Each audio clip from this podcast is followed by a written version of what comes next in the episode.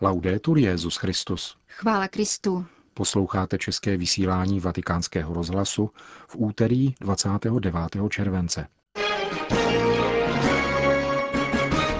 Hlavní obsah našeho pořadu bude tvořit promluva papeže Františka v protestantském letničním sboru v Kazertě. Nejprve však krátké zprávy. Od mikrofonu zdraví Jena Gruberová. pan Jan Glázer. Zprávy vatikánského rozhlasu. Vatikán. Tiskové středisko svatého stolce dnes oznámilo termín druhé azijské cesty Petrova nástupce. Papež František na pozvání místních státních představitelů a biskupů navštíví ve dnech 12. až 15. ledna Sri Lanku a ve dnech 15. až 19. ledna Filipíny. Podrobný program této apoštolské cesty bude zveřejněn později, uvedlo vatikánské tiskové středisko. Sýrie. Právě před rokem padl do rukou zatím neznámých únosců římský jezuita otec Paolo Dall'Olio. 59-letý katolický kněz působil v Sýrii po tři desetiletí. Podporoval křesťansko-islámský dialog a založil mnižskou ekumenickou komunitu Mar Musa. Rodina otce Dal Olio dnes rozšířila videoposelství, ve kterém žádá o jakékoliv zprávy o uneseném příbuzném. Chtěli bychom jej opět obejmout, ale jsme rovněž připraveni jej oplakávat, sdělili rodinní příslušníci. Apoštolský nuncius v Sýrii arcibiskup Mario Zenári vysvětluje, jak pokračují snahy o navázání kontaktu s únosci. Všechny zainteresované instance pracují na tom, aby proskoumali jakékoliv možné stopy. Pokud vím, dosud bohužel nemáme žádné konkrétní jisté a důvěryhodné prvky, které by nám pomohly k příklonu k jedné z hypotéz. Hlasy si často protiřečí, proto všechny eventuality zůstávají otevřeny. Existuje tu tedy smutek, ale také naděje. Rád bych se obrátil s důraznou výzvou na únosce a přitom se odvolal na lidský soucit. Mějte slitování s hlubokou bolestí rodinných příslušníků otce Dalolio a podejte zprávy o jeho osudu. Má výzva se vztahuje také na další oběti únosů. Jsou to čtyři duchovní, dva pravoslavní biskupové a dva kněží, jeden katolík, druhý pravoslavný. A platí také pro všechny další rukojmí, kterých je bezpočet, a jsou to syřané i cizinci. O válce v Sýrii se mluví stále méně navzdory tomu, že země zůstává otevřeným bojištěm. Utrpení obyvatelstva to jen znásobuje, pokračuje Nuncius v Damašku. Ze 23 milionové populace potřebuje 10 milionů Syřanů humanitární pomoc, včetně zhruba 240 tisíc lidí, kteří žijí v trvalém obležení. Konec zpráv.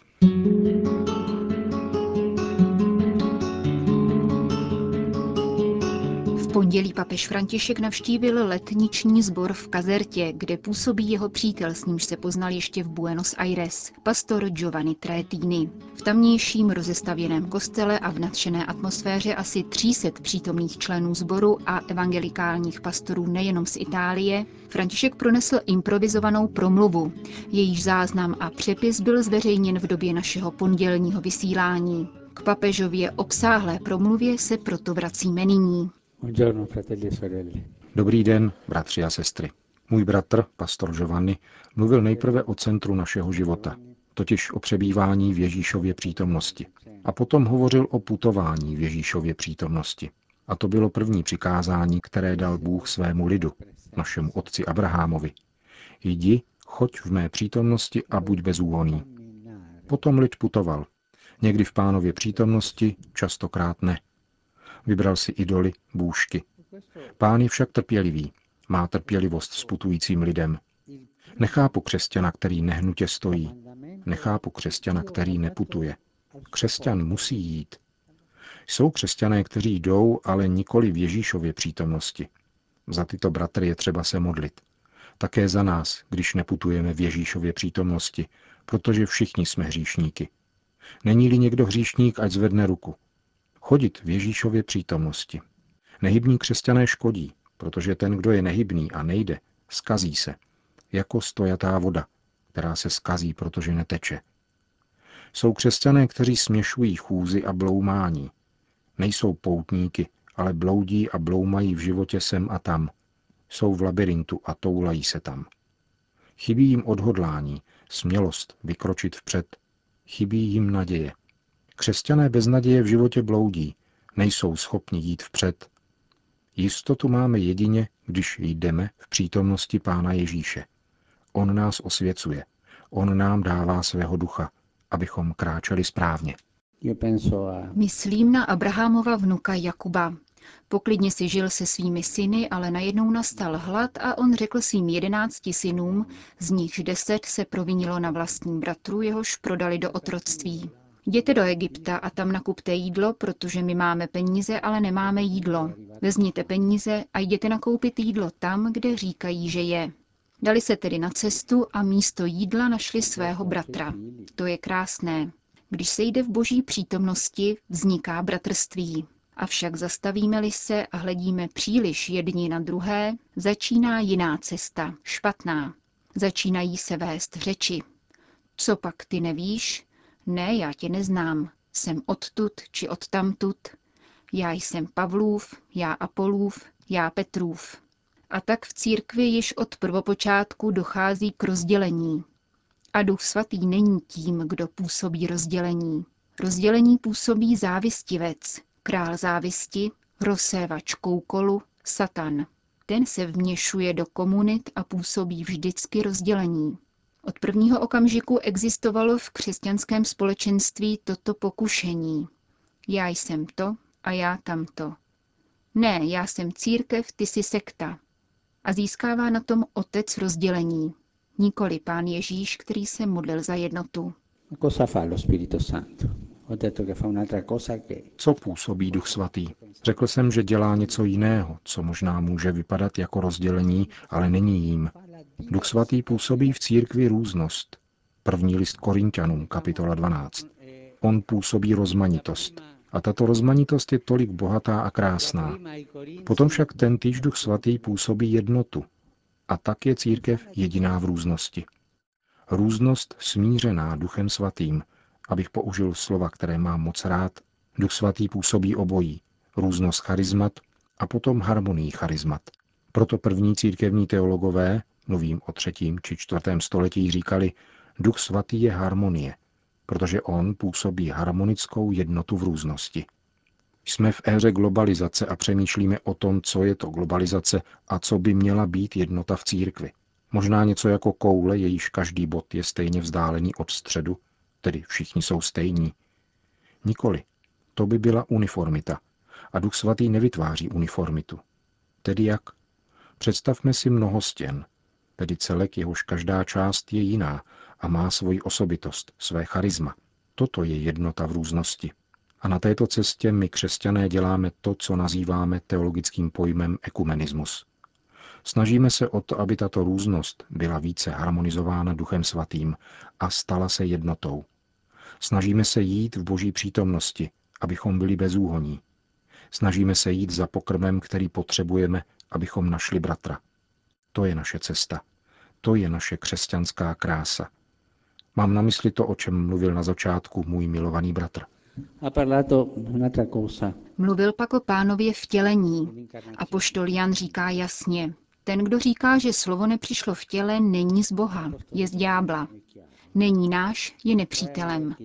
Existovala totiž první hereze, jak to mezi sebou nazýváme, a tu apoštol odsuzuje, že totiž slovo nepřišlo v těle. Nikoli. Vtělení slova je báze, Ježíš Kristus. Bůh a člověk, syn boží a syn člověka, pravý Bůh a pravý člověk. Tak to pochopili první křesťané a museli za uchování této pravdy velice hodně bojovat. Pán je Bůh i člověk. Pán Ježíš je Bůh učiněný tělem. Je to tajemství Kristova těla. Bez chápání tohoto mystéria vtělení je nesrozumitelná láska k bližnímu, je nepochopitelná láska k bratru. Mám rád svého bratra, protože i on je Kristem, je jako Kristus, je tělem Kristovým. Mám rád chudého, vdovu, otroka, vězněného. Pomysleme na protokol, podle něhož budeme souzeni. 25. kapitola Matouše. Ty všechny mám rád, protože trpící lidé jsou tělem Kristovým a nám, kteří jsme na této cestě jednoty, prospěje, když se dotkneme těla Kristova. Jít na periferie, právě tam, kde je tolik nouze, či lépe řečeno tolik potřebných. I mnoho těch, kteří potřebují Boha a kteří mají hlad nikoli po chlebu, kterého mají spousty, ale po Bohu. Jít tam, abychom tuto pravdu řekli. Ježíš Kristus je pán a on tě zachrání. Vždycky je však třeba jít a dotknout se Kristova těla. Nelze hlásat evangelium pouze intelektuálně. Evangelium je pravdou, ale je také láskou a krásou. A to je radost Evangelia. Právě to je radost Evangelia. E questa è la gioia del Vangelo. Questa è proprio la gioia del Vangelo. In questo cammino abbiamo fatto tante volte lo stesso che, che i fratelli di Giuseppe. Na této cestě jsme se mnohokrát dopustili stejné věci jako Josefovi bratři, když nás rozdělili žárlivost a závist. Nejprve chtěli bratra zabít, Ruben jej dokázal zachránit a potom jej prodali. Také bratr Giovanni mluvil o této smutné historii. Smutné historii, kde někteří, kdo evangelium žili jako pravdu, nepostřehli, že za tímto postojem byly ošklivé věci, jež nejsou pánovi. Ošklivé pokušení nesvornosti. Smutná historie, v níž se děli stejné věci jako mezi Josefovými bratry. Rozhodnutí a zákony těch lidí, podle nichž byla poškozována čistota rasy. A tyto zákony schválili pokřtění lidé. Někteří z nich tyto zákony vytvořili a pronásledovali letniční bratry, které označili za entuziasty či téměř za blázny, kteří poškozují rasu. Někteří z nich byli katolíci. Já jsem pastýřem katolíků a prosím vás proto o odpuštění. Prosím o odpuštění za ty bratry a sestry katolíky, kteří nepochopili, byli svedeni ďáblem a jednali stejně jako Josefovi bratři. Prosím pána, aby nám dal milost uznat i odpustit. Di riconoscere e di perdonare. Grazie. Poi, poi ha detto una cosa che Bratr Giovanni pak řekl další věc, kterou plně sdílím. Pravda je setkáním, je setkáním osob. Pravda nevzniká v laboratoři, nýbrž v životě, hledáním a nalezením Ježíše. Avšak ještě krásnějším a větším tajemstvím než to, že nacházíme Ježíše my, je to, když zjistíme, že On hledal dříve nás a že nás našel dříve, protože On přichází před námi. Mám rád španělský výraz primerea, tedy, že nás pán předchází a stále na nás čeká. On je před námi. A myslím, že Izajáš či Jeremiáš, nevím přesně, říká, že pán je jako květ mandloně, který na jaře kvete první. Pán nás očekává. E questo incontro è bello, ma questo incontro Toto dnešní setkání je krásné. Naplňuje nás radostí, nadšením. Vzpomeňme na setkání prvních učedníků Ondřeje a Jana, když křtitel řekl, hle, beránek boží, který snímá hříchy světa. A oni následují Ježíše a zůstanou s ním celé odpoledne. Když potom odešli a vrátili se domů, řekli, slyšeli jsme jednoho rabína. Nikoli, řekli, našli jsme Mesiáše. Byli nadšeni. Někteří se tomu smáli. Připomeňme si větu. Může z Nazareta vzejít něco dobrého? Nevěřili. Ale oni jej potkali. Toto setkání proměňuje. Z tohoto setkání vychází všechno. Taková je cesta křesťanské svatosti. Každý den hledejme Ježíše, abychom jej nalezli. A každý den se nechejme Ježíšem hledat a nechejme se od Ježíše nalézt. Jsme na cestě jednoty mezi bratry. Někdo bude zaražen. Papež šel navštívit evangelikály. Šel navštívit bratry. Ano, protože, a to je pravda, oni mě přišli navštívit dříve v Buenos Aires. A tady je jeden svědek, Jorge Imitan, může vyprávět, jak přišli a zblížili jsme se. Tak začalo toto přátelství, toto zblížení mezi pastýři. Buenos Aires a dnes tady. Moc vám děkuji. Prosím vás, modlete se za mne. Potřebuji to, abych alespoň tolik nezlobil. perché almeno non sia tanto cattivo. To byla promluva papeže Františka v protestantském letničním kostele v jeho italské kazertě.